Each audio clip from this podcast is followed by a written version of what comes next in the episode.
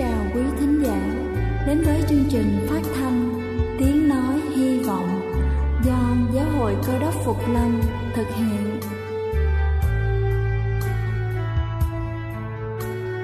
Kính thưa quý vị, Đức Chúa Giêsu trước khi Ngài về trời đã ban cho các môn đệ của Ngài một điều răn mới, đó là họ phải yêu thương nhau như chính tình yêu mà Ngài đã dành cho họ Quả thật vậy thưa quý vị, tình yêu thương là một món quà vô giá mà Chúa đã ban cho nhân loại và đó cũng là thông điệp mà chúng tôi muốn gửi đến toàn thể quý vị. Nếu quý vị muốn tìm hiểu thêm về chương trình, về niềm tin hoặc muốn nghiên cứu về lời Chúa, xin quý vị gửi thư về chương trình phát thanh Tiếng Nói Hy Vọng, địa chỉ 224 Phan Đăng Lưu, phường 3, quận Phú Nhuận, thành phố Hồ Chí Minh hoặc gửi email cho chúng tôi theo địa chỉ tiếng nói hy vọng amos@gmail.com. Ngoài ra, quý vị cũng có thể liên lạc với bất kỳ hội thánh cơ đốc Phục Lâm tại địa phương gần nhất.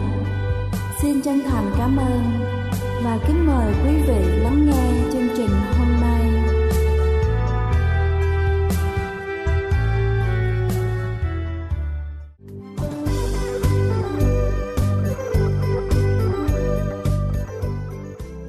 Kính chào quý vị khán giả thương mến.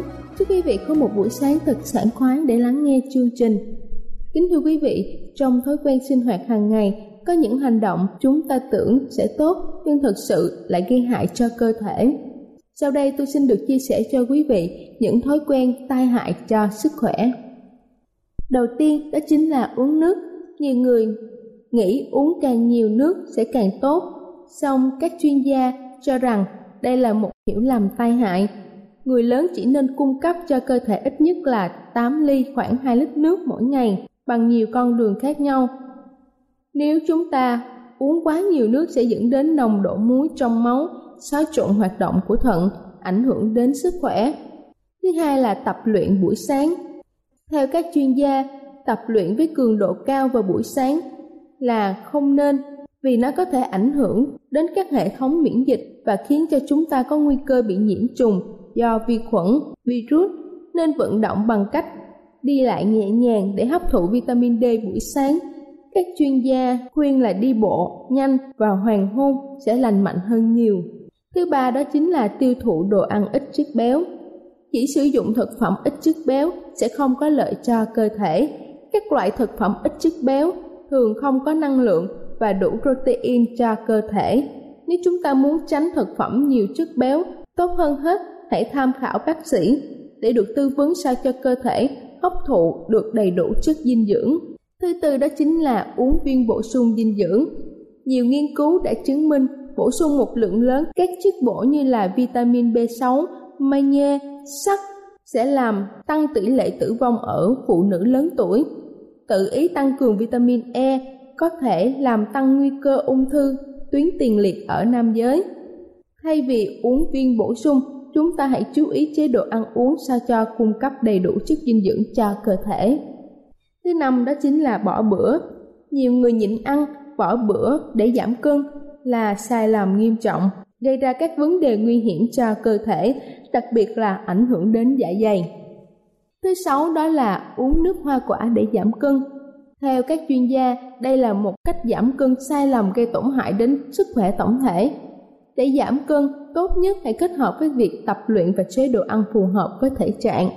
Thứ bảy đó chính là tắm hai lần trong ngày. Một trong những thói quen có hại mà nhiều người mắc phải đó là tắm hai lần trong ngày hoặc nhiều hơn. Nếu chúng ta tắm hai lần trong ngày, làn da chúng ta sẽ gặp nhiều vấn đề bởi quá trình tắm loại bỏ các chất dầu tự nhiên trên da và cuối cùng đó chính là tránh ánh nắng mặt trời. Nhiều người có thói quen thể ra đường là bịt kính từ đầu tới chân mà không biết rằng cơ thể con người cần có vitamin D để duy trì sức khỏe và loại bỏ bệnh tật, trong khi ánh nắng mặt trời là nguồn tốt nhất để cung cấp vitamin D. Kính thưa quý vị, hy vọng qua bài chia sẻ trên sẽ cho chúng ta thêm những kiến thức cần thiết để chúng ta có thể tự chăm sóc sức khỏe cho chính bản thân mình có như thế, chúng ta mới có thể chăm sóc sức khỏe cho những người thân yêu xung quanh chúng ta. Đây là chương trình phát thanh Tiếng Nói Hy Vọng do Giáo hội Cơ đốc Phục Lâm thực hiện. Nếu quý vị muốn tìm hiểu về chương trình hay muốn nghiên cứu thêm về lời Chúa, xin quý vị gửi thư về chương trình phát thanh Tiếng Nói Hy Vọng, địa chỉ 224 Phan Đăng Lưu, phường 3, quận Phú Nhuận, thành phố Hồ Chí Minh hoặc gửi email cho chúng tôi theo địa chỉ tiếng nói hy vọng gmail.com Ngoài ra, quý vị cũng có thể liên lạc với bất kỳ hội thánh Cơ đốc Phục Lâm tại địa phương gần nhất. Xin chân thành cảm ơn và kính mời quý vị tiếp tục lắng nghe chương trình hôm nay. Kính thưa quý vị, và giờ này trước khi chúng ta đến với phần sứ điệp ngày hôm nay, xin kính mời quý vị cùng lắng lòng để lắng nghe bản thánh nhạc tôn vinh Chúa đang kêu gọi.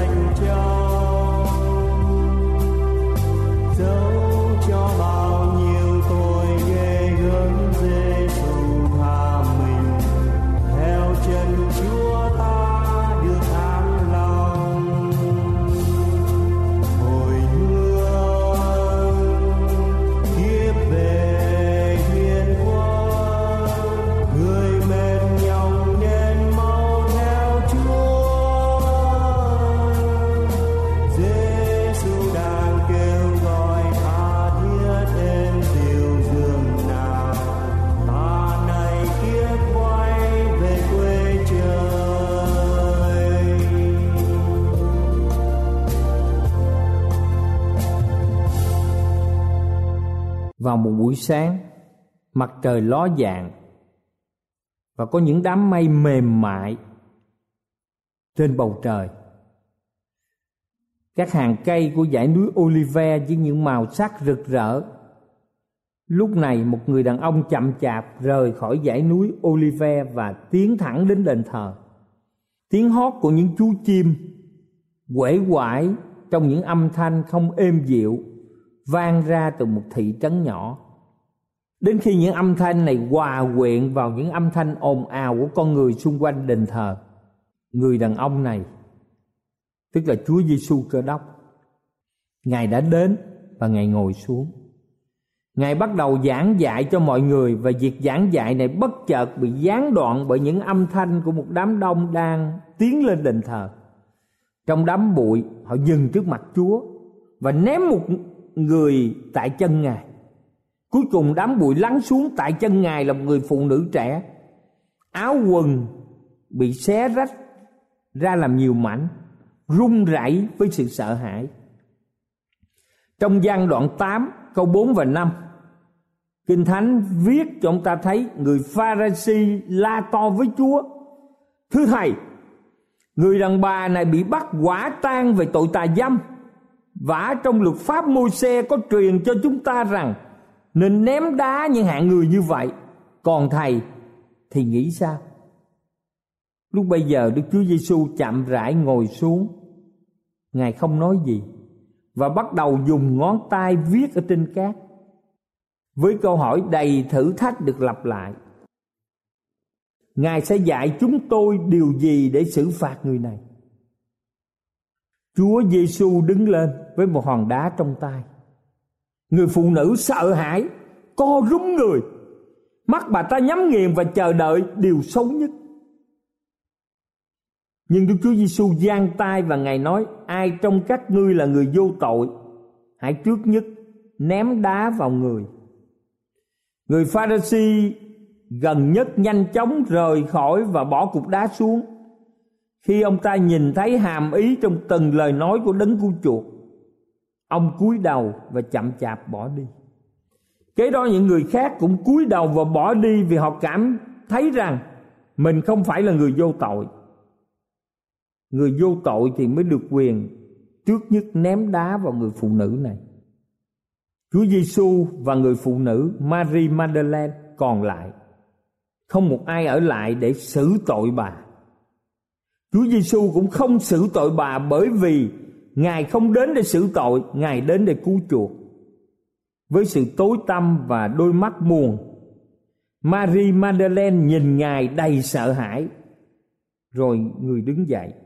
Sau đó từ miệng Chúa thốt ra những lời tốt đẹp này ta cũng không định tội ngươi hãy đi ta cũng không định tội ngươi hãy đi đừng phạm tội nữa trong sách văn đoạn 8 câu 11 có ghi lại Chúa Giêsu đã tha thứ cho tội lỗi của bà nhưng Ngài mong đợi ở bà sự chiến thắng tội lỗi và vượt qua những tội lỗi trong cuộc sống của bà. Mary hãy đi và đừng phạm tội. Marie Madeleine, một người phụ nữ trẻ trong nhân vật sống của câu chuyện và kế hoạch của sự cứu rỗi có thể được nhìn thấy trong hành động, trong cuộc sống của bà. Chúng ta thấy lẽ thật của sự dạy dỗ Chúa Giêsu ở trong văn đoạn 8 câu 36 Kinh Thánh viết, Vậy, nếu con buông tha các ngươi, thì các ngươi sẽ thật được tự do. Trong câu chuyện về cuộc sống của bà, chúng ta thấy được sự hy vọng của loài người được bày tỏ trong đó chúng ta không chỉ tìm được thuyết của sự cứu rỗi, nhưng nó được bày tỏ như một bài học thực tế cho mọi người chúng ta một thực tế nói rằng, chúng ta được đưa vào cuộc sống, tạ ơn chúa rằng thông điệp của ngài, của sự cứu rỗi không chỉ là lời nói suông, nhưng nó trở thành một sự tuyệt vời, một bài học thực tế cho mỗi người chúng ta Marie Madeleine là người phụ nữ trẻ. Theo luật Do Thái, bà sẽ bị xử tội chết. Tội của bà rất lớn để trói bà trong một mẻ lưới mà bà không thể nào bỏ chạy được. Nhưng Chúa Giêsu đã đến với tình yêu thương lớn lao. Ngài giang tay và giải thoát bà khỏi tội lỗi và cho bà một cơ hội khác. Thưa quý bà chị em, không một tội lỗi nào lớn lao để Đức Chúa Giêsu không thể tha thứ. Chúng ta không bị bắt bớ vì tội lỗi và có sự hy vọng cho chúng ta. Sự hy vọng của chúng ta dựa trên Đức Chúa Giêsu Cơ Đốc. Nếu Ngài đã được chọn để đuổi bảy quỷ ra khỏi Mary, kế đó Ngài cũng được chuẩn bị để cứu chuộc chúng ta khỏi móng vuốt của Satan trong sự nhân từ của Ngài. Lời nói đầy nhân từ của Ngài đã tha thứ cho Mary tội lỗi của bà và tấm lòng bà dâng trào sự biết ơn với tình yêu thương. Ngài là đấng đã không phán xét bà mà là đấng giúp đỡ bà. Những tuần kế tiếp, Chúa Giêsu thường ở tại ngôi nhà nhỏ ở Bethany, nơi Mary và gia đình bà sinh sống. Ở đó Ngài đã nói chuyện cởi mở và không dùng dụ ngôn. Ở đây chúng ta thấy ẩn ý về sự vinh hiển trong câu chuyện Mary ngồi ở dưới chân Chúa Giêsu chăm chú nghe từng lời dạy của Ngài. Ma Thê là chị em của bà đã bận rộn chuẩn bị thức ăn để phục vụ cho mọi người và bà đã đến than phiền với Chúa Giêsu về việc bà phải làm mọi việc ở trong nhà. Có nhiều công việc cho câu chuyện của Ma Thê trong thế giới chúng ta với lòng sốt sắng của họ vì là một tín đồ nhiệt tình. Nhưng thông thường Chúa Giêsu bị mất môn đồ này. Thông thường chúng ta dồn hết tâm trí với nhiệt tình của tôn giáo mà chúng ta mất đi tinh thần của lẽ thật. Thời điểm đã đến cho chúng ta nhìn về chính chúng ta và khi chúng ta ngồi với chân Chúa Giêsu với Mary, đây là nơi của sự cứu rỗi của chúng ta. Đây là nơi có niềm hy vọng. Ngồi nơi chân Giêsu và nghe về lời ban sự sống từ môi miệng của Chúa. Một bức màn khác mà bao hàm một lịch sử tuyệt vời về một người phụ nữ được thả tự do. Vào thời điểm chúng ta thấy rằng họ đã không bị cô đơn. Ân điển của Chúa Giêsu đã truyền cho họ, ngài gánh chịu mọi sự đau đớn mà họ đã cam chịu. Thưa quý bà và anh chị em, Chúa Giêsu sẽ không bao giờ rời bỏ chúng ta với những sự thống khổ của chúng ta. Ngài luôn luôn ở cùng khi chúng ta cần Ngài nhất, là nỗi đau của Ngài với sự cảm thông và tình yêu thương của Ngài và sự an ủi chúng ta. Chúng ta không bao giờ bị cô đơn. Chúa Giêsu cũng mệt mỏi trong những sự đau đớn thống khổ của thế gian này và Ngài nóng lòng để đến và đem chúng ta. Nhưng chúng ta chưa sẵn sàng để đón nhận Ngài. Khi chúng ta nói về tất cả mọi điều với Ngài, Ngài phải chờ chúng ta trong bao lâu nữa? Chúng ta biết rằng Mary đã rất đau khổ và bà không biết rằng Chúa Giêsu đã sống lại. Martha đã gọi bà đến và nói những lời tốt đẹp trong gian đoạn 11 câu 28 Thầy ở đằng kia đương gọi em lại Chúa Giêsu đang ở đây hôm nay Và gọi tất cả chúng ta Đừng một ai trong chúng ta kéo dài thời gian Để tiếp nhận Chúa Giêsu là Chúa cứu thế cho cuộc đời của mình Chúng ta hãy làm theo gương của Mary trong câu 29 Mary vừa nghe mấy lời vội vàng đứng dậy đến cùng Ngài. Và câu 32 nói rằng nhưng Mary lúc đã tới nơi Đức Chúa Giêsu đứng vừa thấy Ngài thì sắp mình xuống chân Ngài. Và câu 35 nói rằng Đức Chúa Giêsu khóc. Thưa các bạn, Đức Chúa Giêsu hiểu. Ngài biết những sự đau đớn trong lòng của chúng ta. Ngài biết nỗi lòng, hoàn cảnh của từng người. Ngài biết những gì chúng ta đang trải qua trong những cơn bệnh tật những sự khó khăn của cuộc đời và ngài thật sự quan tâm bởi vì ngài yêu thương tất cả chúng ta không một ai bị tan vỡ vì Đức Chúa Giêsu. Sự nhân từ của Ngài lan tỏa và tâm hồn mọi người như được đánh thức. Ngài khóc với những người khóc, Ngài vui với người vui.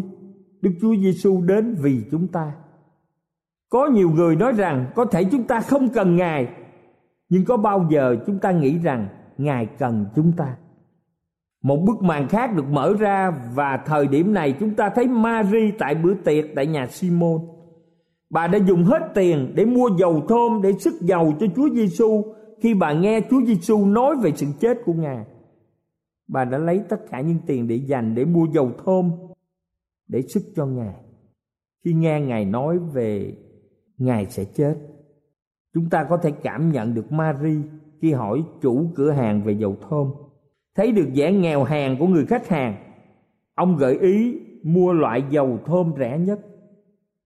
Nhưng bà nói rằng ông có loại tốt hơn không? Và chúng ta thấy rằng bà đã dùng loại đắt tiền nhất với giá 300 denier. Chúng ta thấy rằng người chủ cửa hàng nói rằng vâng tôi có loại tốt và đắt tiền nhất Nhưng với giá 300 denier bà không thể mua nó đâu, Marie. Nó chỉ được dùng cho vua thôi. Và tận đáy lòng bà đã nói rằng nó được dùng cho vua, vị vua của đời sống của tôi. Bà đã đập vỡ chiếc hộp đắt tiền, bà đổ những gì chứa trong hộp lên đầu và chân của Chúa Giêsu. Sau đó bà quỳ xuống, bà đã lao chân Chúa với mái tóc dài của bà ướt đẫm bởi nước mắt của bà. Chai dầu thơm này biểu tượng về tấm lòng của Mary, nó đã thể hiện một tình yêu được nuôi dưỡng bởi lòng suối thánh đến khi nó bị chảy tràn ra. Những sự tiếp thêm trong cuộc sống của Mary được tiếp tục trong sự việc kế tiếp. Một lần nữa chúng ta thấy bà trong sự thống khổ. Đức thầy của bà bị đóng đinh trên thập tự, đấng mà bà yêu thương kính mến. Đấng đã giải thoát bà khỏi tội lỗi và tâm hồn. Bà đã bị tan nát nơi chân thập tự, Mary đã khóc. Rồi chúng ta đọc Kinh Thánh thấy bà tại nấm mồ lúc tờ mờ sáng. Marie Madeleine vẫn còn ở lại tại nơi mộ đức thầy của bà với những giọt nước mắt sầu thảm chảy trên gương mặt của bà qua sự chết của ngài.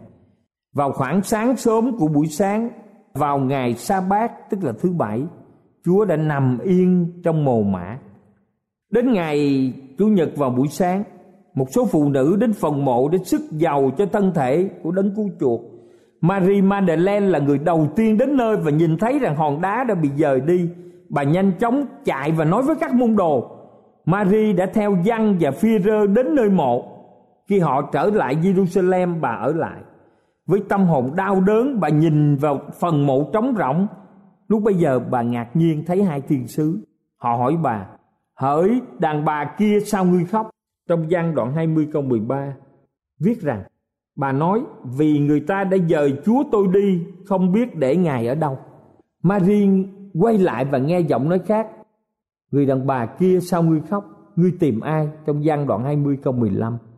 Với đôi mắt nhòa lệ Marie thấy bóng dáng của người đàn ông, Nghĩ rằng đó là người làm vườn, bà nói, Hỡi Chúa, ví thật, Ngươi là kẻ đem Ngài đi, xin nói cho ta biết, Ngươi để Ngài ở đâu, Thì ta sẽ đến mà lấy trong gian đoạn 20 câu 15 Kế đó bà nghe một giọng nói êm dịu.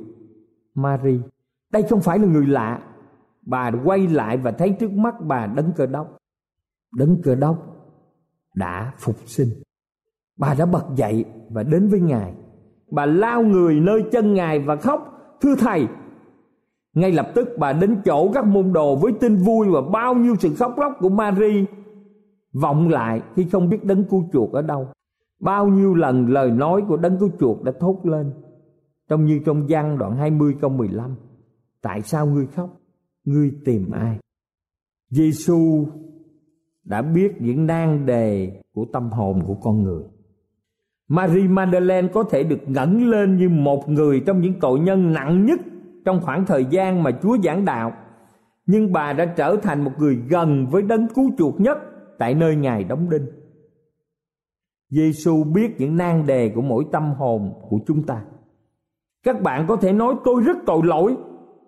Các bạn có thể nói trong sự tồi tệ chúng ta cần Chúa Giêsu. Ngài lao ráo nước mắt tội lỗi của chúng ta ngài đã không nói với bất kỳ ai ngài có thể tiết lộ ra tất cả về đời sống của chúng ta như ngài trả giá cho mỗi tâm hồn run rẩy để đem lại sự khích lệ ngài tha thứ cho tất cả những ai đến với ngài về sự tha thứ, vì ngài là đấng cứu thế của chúng ta kính thưa quý ông bà và anh chị em, Chúa Giêsu đang kêu gọi chúng ta hôm nay như kêu gọi Marie Madeleine. Chúng ta hãy theo gương bà với sự hiểu biết rằng không tội lỗi nào quá lớn đối với Ngài. Chúng ta hãy phụ phục nơi chân đấng cứu rỗi và Ngài sẵn lòng để cất chúng ta từ bụi đất, nơi mà chúng ta tìm được chính mình. Ngài sốt sắng ban cho chúng ta sức mạnh của Ngài để vượt qua tội lỗi trong cuộc sống của chúng ta. Chúng ta hãy xin Ngài ngay bây giờ cất ra khỏi tội lỗi và hướng chúng ta theo sự vinh hiển của Ngài theo lời mời gọi của Ngài và lời hứa của Ngài cho chúng ta. Ê-sai đoạn 1 câu 18 Ê-sai đoạn 1 câu 18 Kinh Thánh nói rằng Bây giờ hãy đến. Cho chúng ta biện luận cùng nhau.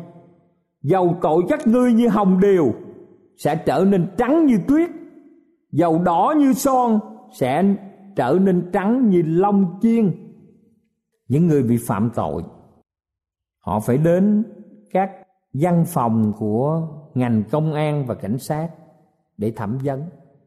Họ phải ra đối chất với viện kiểm soát khi ở tòa án. Và quan tòa thì không có sự tha thứ. Họ phải chiếu theo luật và khung án hình phạt để phạt cho bị can. Nhưng ở trong chúa, dầu tội các ngươi như hồng điều sẽ trở nên trắng như tuyết. Dầu đỏ như son, sẽ nên trắng như lông chiên đây là một sự ơn phước lớn lao cho cuộc đời của chúng ta có những tội lỗi mà chỉ chúng ta có thể biết được. Và chúa biết. Câu chuyện của Marie Madeleine có thể hơn bất cứ câu chuyện nào ở trong kinh thánh. Những tấm gương cho chúng ta rằng chúng ta phải thực hiện. Chúng ta không thể chỉ ngồi chờ cho những việc xảy ra như chuyện của Marie chuyện của chúng ta là một câu chuyện của sự tham gia tích cực.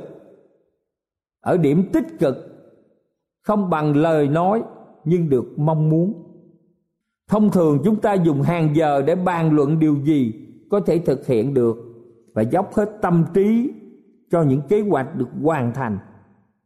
Bây giờ là thời điểm dành hàng giờ cho kế hoạch. Đó là thời điểm dành hàng giờ của hành động. Chúa giêsu sắp trở lại. Chúa giêsu sắp phục lâm. Và chúng ta cầu xin chúa, ngài ở cùng chúng ta chúng ta cầu, xin chúa hãy thực hiện kế hoạch trên cuộc đời của chúng ta. Và kế hoạch quan trọng làm sao chúng ta có mặt ở thiên đàng. Nơi mà không có của cải, không có bất động sản, không có những bằng cấp, không có những danh lợi quyền nào ở thế gian này có thể so sánh được. Là ở thiên đàng nơi có thượng đế, là đức chúa trời, thương mến của chúng ta. Với ý muốn của đức chúa trời lấp đầy khoảng trống trong cuộc đời của chúng ta và cầu xin Chúa ban phước cho chúng ta, gìn giữ chúng ta và chắc chắn trong ngày mà Đức Chúa Giêsu tái lâm, chúng ta sẽ có mặt với Đức Chúa Giêsu ở trên thiên quốc. Amen.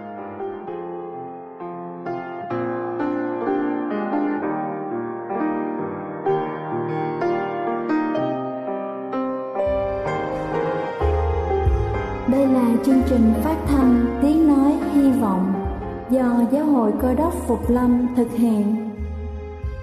Nếu quý vị muốn tìm hiểu về chương trình hay muốn nghiên cứu thêm về lời chúa xin mời quý vị gửi thư về chương trình phát thanh tiếng nói hy vọng địa chỉ 224 Phan Đăng Lưu, phường 3, quận Phú Nhuận, thành phố Hồ Chí Minh hoặc gửi email cho chúng tôi theo địa chỉ tiếng nói hy vọng amos@gmail.com.